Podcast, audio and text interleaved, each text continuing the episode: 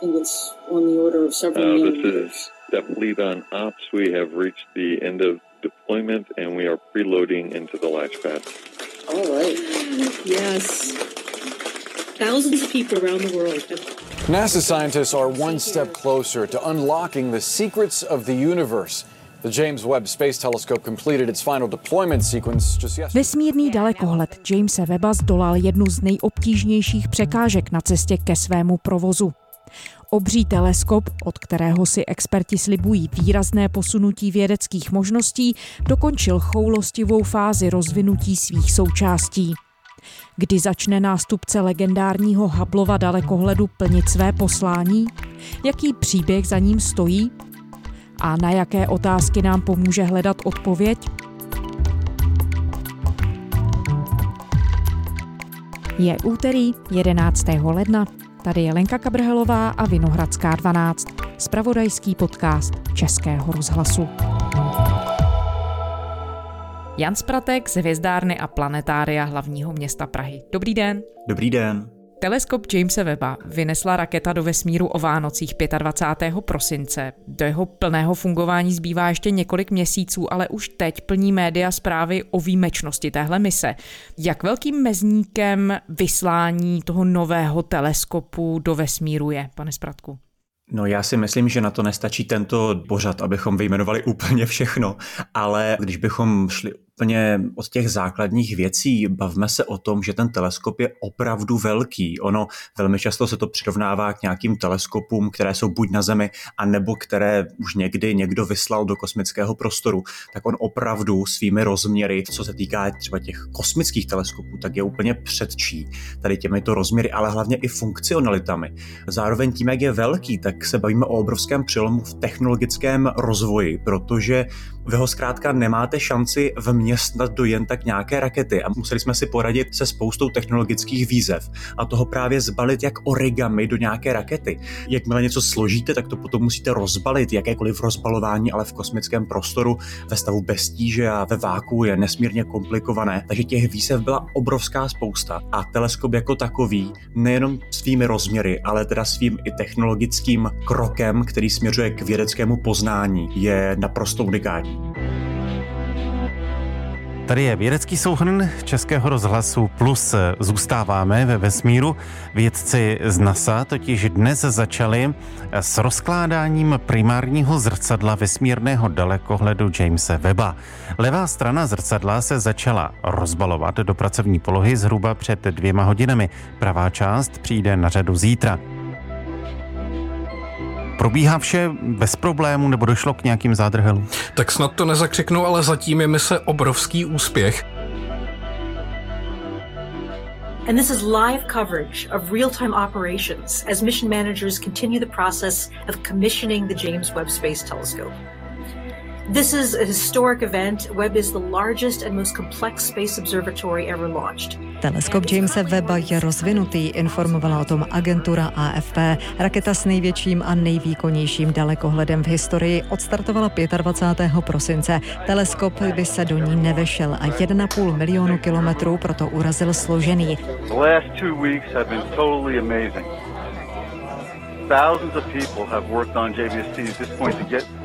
Na rozbalování pracovali desítky inženýrů z americké vesmírné agentury NASA. Uh, in motion I am right now.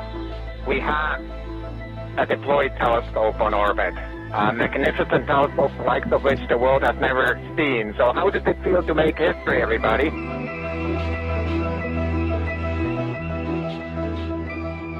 Pojďme rozbalit ty všechny věci jednu po druhé a hlavně ten příběh webova teleskopu. Začněme od začátku. Jak dlouho ho vědci vlastně konstruovali a kdo ho konstruoval? Ona to byla v zásadě celkem významná kooperace. Já si to volím jednu poznámku. My se určitě o Hubbleovu teleskopu nebo o nějakém porovnání budeme bavit. Ale třeba právě u Hubbleova teleskopu se velmi často říká, že to je počin americké NASA, ale je to kooperace mezi Evropskou kosmickou agenturou ESA a americkou NASA. A tady tento případ není výjimkou. Je to opět kooperace americké NASA, evropské ESA, ale zde se nám přidala ještě kanadská kanadská kosmická agentura. Takže byla to velká spolupráce. No a samozřejmě o úvahách postavit teleskop takovéhoto charakteru se uvažovalo už někdy v 80. letech, takže vlastně ještě dříve, než vůbec byl vyslán samotný Hubbleův teleskop. Samozřejmě jedná se o projekt, který byl nesmírně drahý. Tehdy ta cenovka byla asi na půl miliardě dolarů. Nakonec víme, že se skoro z 20 násobila, ale to je úplně jiná otázka. Ale ve finále plány byly takové, že se po těch několika v uvozovkách desítkách let postaví odstartuje v roce 2007. No, v roce 2007 víme moc dobře, že neodstartoval, bylo tam spousta odkladů, v roce 2011 dokonce Senát americký málem celý ten projekt, tak se říká, zamáznul a potom v roce 2014 vlastně byl kompletně ale hotov ten teleskop. Most of the hardware, uh, all the critical hardware is here now for the James Webb Space Telescope to begin testing. We just recently completed at Northrop Grumman the uh, critical design review for the spacecraft. Že v roce 2014 si můžeme říci, že ten teleskop stál v čistých místnostech ve Spojených státech a jenom se na něm prováděly zkoušky. No a trvalo dalších, kolik to máme, sedm let, než se nám teda nakonec poslal do kosmického prostoru.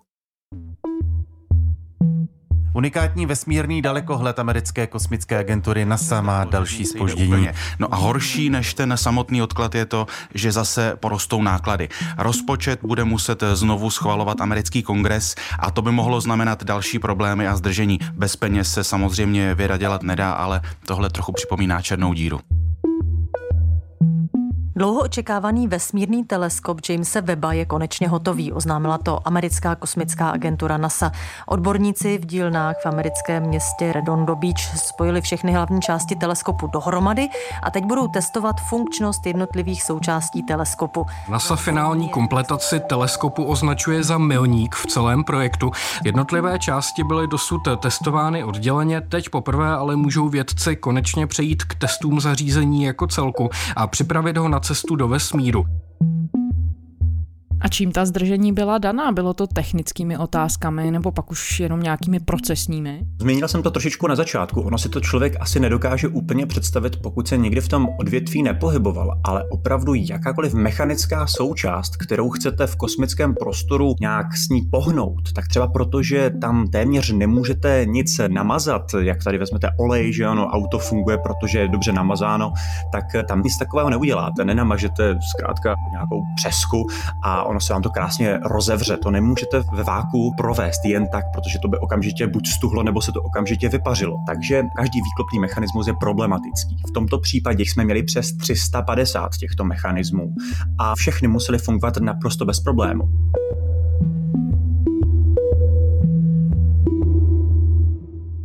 Takže abych odpověděl na otázku, ono se ve finále celou dobu testovalo a zkoušelo jednotlivé rozbalování a mě strašně se líbilo, jak samotní inženýři a vědci, kteří na tom teleskopu pracovali, říkali, my jsme přesvědčeni o úspěchu té mise. My jsme testovali všechno tolikrát. My si opravdu věříme na 100%, že vše bude fungovat. No a je úžasné, že se to opravdu stalo a všechno zatím, co se týká těchto mechanismů, funguje. No a za tu dobu té přípravy, když jste říkal, že ty první ideje přišly už někdy v 80. letech, za tu dobu té přípravy se technologický svět neskutečně posunul. Nemůže to být trošku k nevýhodě toho teleskopu Jamesa Webba, že třeba nějaká část jeho teď může být, teď to hodně přeženu, ale možná technologicky zastaralejší než to, co se už vyvíjí v tuhle chvíli. Naprosto. A to je kosmický výzkum, to je kosmický průzkum. Je to otázka celkem komplexní. Já většinou, když se s někým bavím o kosmickém výzkumu, lidé většinou, proč k čemu nám to je, proč létáme na Mars a podobně, proč létáme na oběžnou dráhu. No když si vezmeme, že jenom to, co máme v našich mobilních telefonech jako foťáky, a to jsou CCD čipy, tak ty prosím pěkně létaly na družicích už v 90. letech minulého století, můžeme říct tisíciletí. Ono vlastně můžeme až říci, že kosmický výzkum je opravdu takový jako pozadu, zvlášť u těch velkých misí typu kosmických teleskopů, které opravdu se vyvíjí desítky let. Ano, vy jste to řekla správně, ten teleskop vlastně už když v tom roce 2014 byl připraven, tak už tehdy byl zastaralý. Ale to je normální, protože to, co je Hubbleův teleskop, tak to je technologie ze 70. let a přitom nám dodnes dokáže poslat snímky, nad kterými žasneme.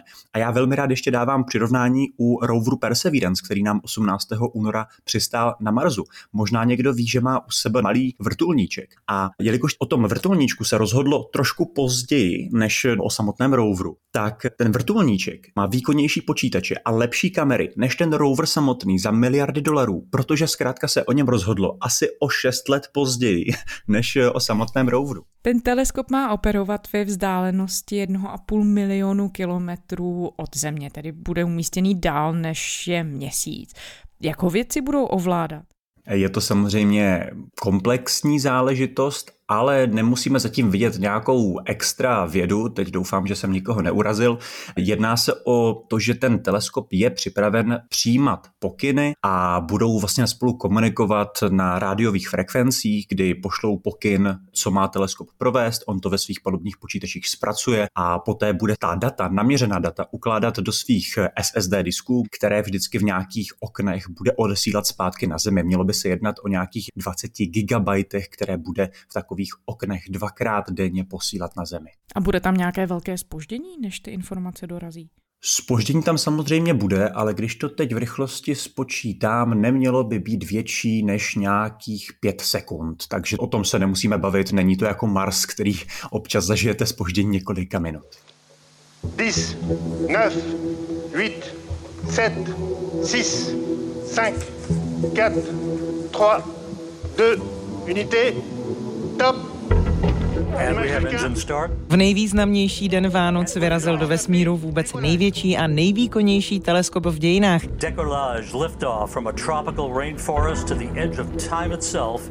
James Webb begins a voyage back to the birth of the universe. Dalekohled Jamesa Webba vynesla raketa po několika odkladech z francouzské Guajany.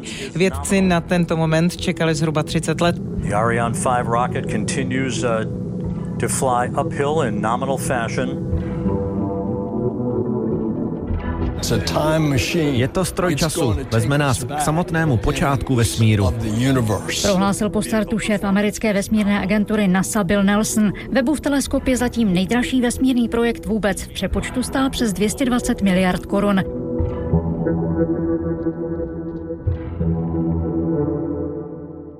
Vy už jste to trochu naznačil, že ty práce teď od vyslání toho 25. až do teď už provázelo velké napětí a spousta různých jednotlivých kroků. Třeba New York Times ty píší o tom, že ti vědci, kteří na vyslání webova teleskopu pracují, měli uplynulý 14 dnů opravdu zatajený dech.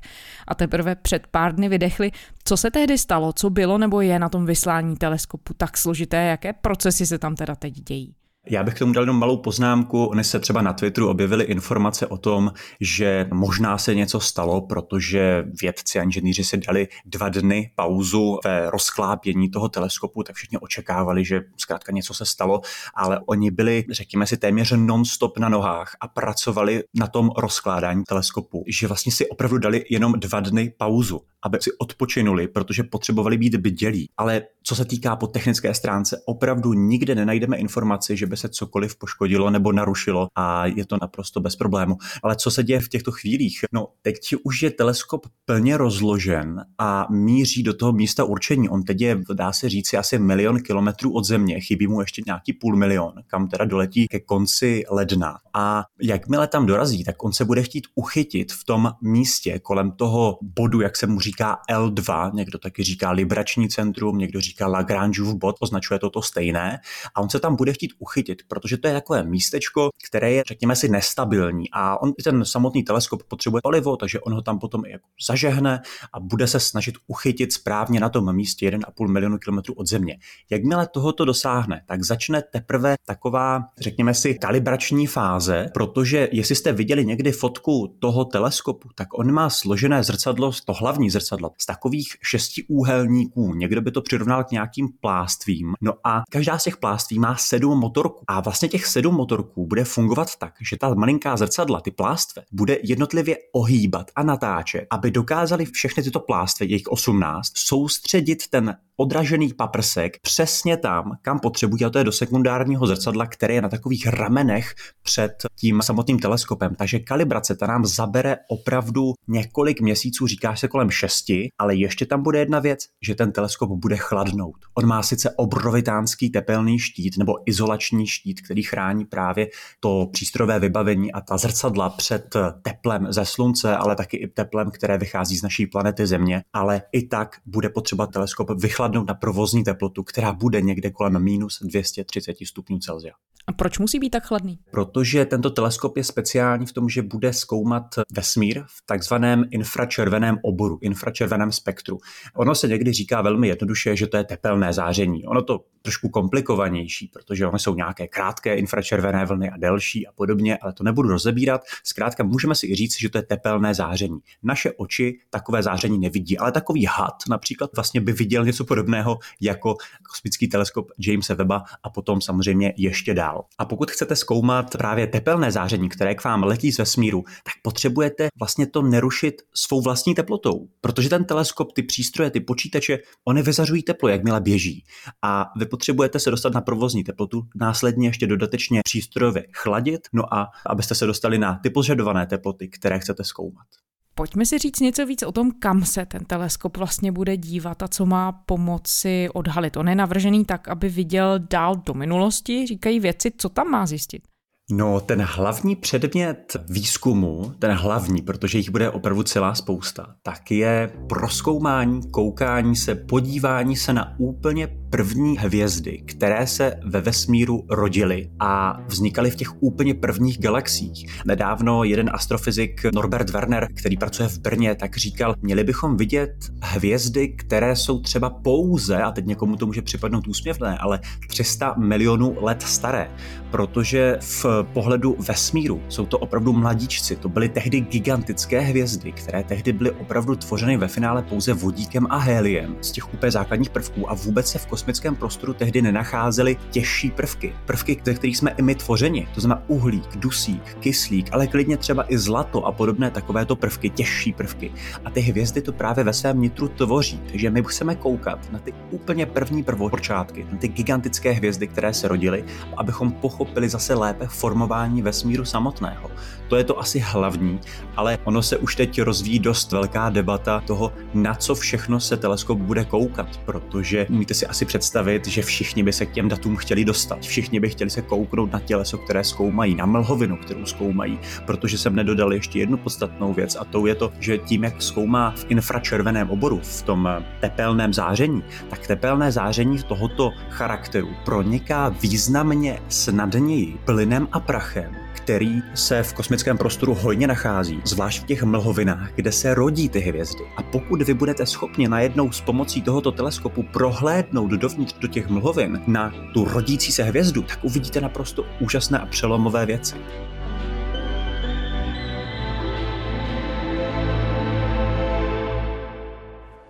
Dnes odpoledne našeho času odstartoval z Kennedyho misu na Floridě americký raketoplán Discovery s obřím teleskopem nové generace na palubě. Two, one, and liftoff of the Space Shuttle Discovery with the Hubble Space Telescope, our window on the universe. Mission Control, Houston. Roll program. Roger, roll, Discovery. Raketoplán Discovery vyniesol na obežnú dráhu obrovský kozmický teleskop, ktorý dostal už veľa prívlastkov, najčastejší oči vesmíru. Jeho kapacita je skutočne nevýdaná. Schopnosť skúmať 5 až 10 biliónov kozmických objektov, štruktúru a pôvod galaxií. Na obežnej dráhe má byť 15 rokov a jeho prínos vedeckému bádaniu bude podľa odborníkov prevratný. Ve vesmíru je od roku 1990 a mezi jeho objevy patří například přesný výpočet Hubbleovy konstanty, která popisuje rychlost rozpínání vesmíru, zaznamenal také srážku komety Shoemaker-Levy 9 s Jupiterem v roce 1994 nebo výbuch supernovy Refsdal v roce 2015. A jenom krátce, co by mělo Hubbleův teleskop ve vesmíru nahradit? Náhradou bude Webbův teleskop, přesněji vesmírný teleskop Jamese Webba. Webba, Webba. Vy už jste narazil na to srovnání s tím současným Hubbleovým teleskopem. V čem ten Webův bude unikátnější nebo jiný?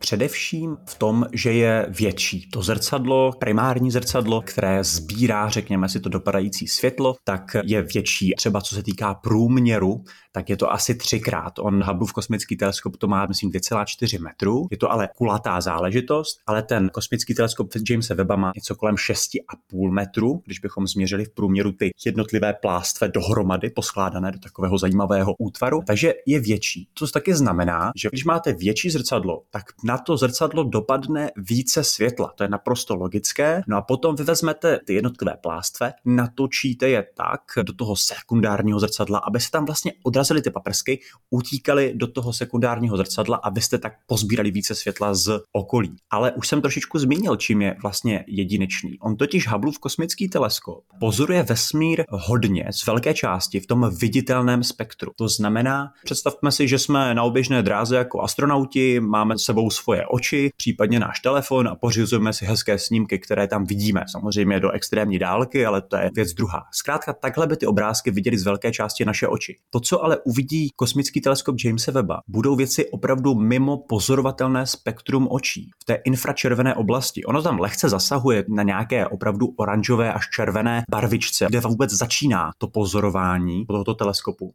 ale uvidí opravdu v té neviditelné oblasti. Já jsem zmínil, že uvidí do těch plynových a prachových omračen, ale pak je tam ještě jedna obrovsky podstatná věc a ten důvod, proč vlastně kosmický teleskop Jamesa Webba uvidí dále než Hubbleův teleskop.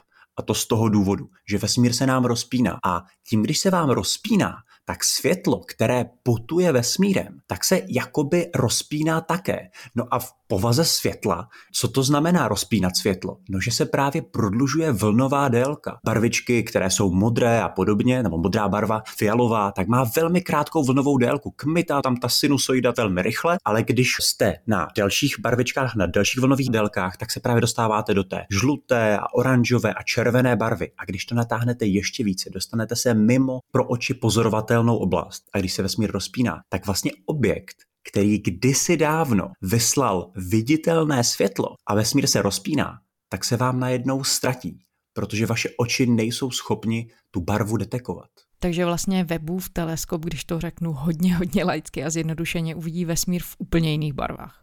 To říkáte doslova v barvách očím opravdu nemožně pozorovatelným ale samozřejmě oni jsou metody, a to nejsou metody, které by se používaly pouze v astronomii, tak eh, se budou vlastně jednotlivým těm výsledným obrázkům přiřazovat barvy, které už našim očím jsou známé. A my obrázky ale v barvách, tak jak je známe, tak uvidíme, ale budou to takzvané falešné barvy, nepravé barvy. Ono ve finále skoro úplně všechny snímky, které v astronomii pořizujete, tak se pořizují černobílé a pak až teprve se nějak výsledně upravuje ten obraz. Vy už jste hodně zmiňoval, že nás to posune ve znalosti látek, toho, jakým způsobem vesmír vypadá, funguje, jakým způsobem se možná rozpíná. Kam nás to může posunout jako lidstvo v pochopení toho, kam zapadáme my? Tak co se týká těch prvních hvězd a podobně, tak my obecně jako lidstvo jsme velmi zvídaví, že odkud jsme přišli, kde se to tady všechno vzalo a podobně. My už máme spoustu, spoustu hypotéz, dokážeme spoustu věcí simulovat. Ale možná jedna věc, která je taky velmi důležitá u kosmického teleskopu Jamesa Webba, je to, že nebude zkoumat jenom tu extrémní historii vesmíru, ale bude koukat i na takzvané exoplanety. To znamená na planety, které krouží okolo jiných hvězd. A já neznám ani jednoho planetologa nebo kosmologa, který by si myslel, že jsme ve vesmíru sami. Já většinou i cituju Karla Seigna, který řekl, pokud jsme ve vesmíru sami, tak je to neskutečné plítvání místem. Ono totiž opravdu ve vesmíru je pravděpodobně více planet než hvězd. A my chceme zjistit odpověď na otázku, jestli jsme ve vesmíru sami. A s pomocí tohoto teleskopu budeme schopni se podívat doslova do písmene do atmosfér planet, které krouží třeba kvadriliony kilometrů od Země a budeme zkoumat, jaké prvky, jak jaké sloučeniny se v těch atmosférách nachází, jestli tam je metan, oxid uhličitý, vodní páry a podobně. Mají věci v tuhle chvíli představu a odhad, jak dlouho bude Webův teleskop informace o vesmíru lidem přinášet? Mají a je to nesmírně potěšující záležitost, protože když startoval, tak takzvaná primární mise, to, čeho musíme dosáhnout, aby to úspěch byl, tak bylo označováno pět let. Samozřejmě všichni doufali v prodloužení, takzvanou sekundární misi, která bude desetiletá. Ale jelikož evropská raketa Ariane 5, která nesla právě tento teleskop, odstartovala tak dobře a tak přesně, tak teleskop nebude muset moc manévrovat se svým palivem a uspoří ho pro své korekce dráhy na oběžné dráze kolem toho bodu 1,5 milionu kilometrů od Země. A mě strašně překvapilo, kolik se inženýři vyjádřili teď, že se teda prodlouží ta životnost. Aktuálně očekávají, že by teleskop mohl být plně funkční až 20 let. A chystá se potom už jeho nástupce? Je v procesu výroba nástupce webova teleskopu? Samozřejmě, že ano. Eh, ono se tyto kosmické observatoře plánují minimálně na 10 let dopředu, takže opět bude zastaralý, když si to tak řekneme jako na začátku. A je v plánu naprostý gigant. Samozřejmě nebudeme se držet při zemi, když už teď jsme poslali takového toho giganta velkého jako tenisový kurt, který to bude zkoumat naprosto unikátně. A už teď se řeší takzvaná observatoř Luvoir. No a když se na to podíváte na nějaké ilustrace, tak si až řeknete, že toto přece lidstvo nemůže na raketě vynést. No a už jsou dokonce technologické studie, že lidstvo toho schopno je.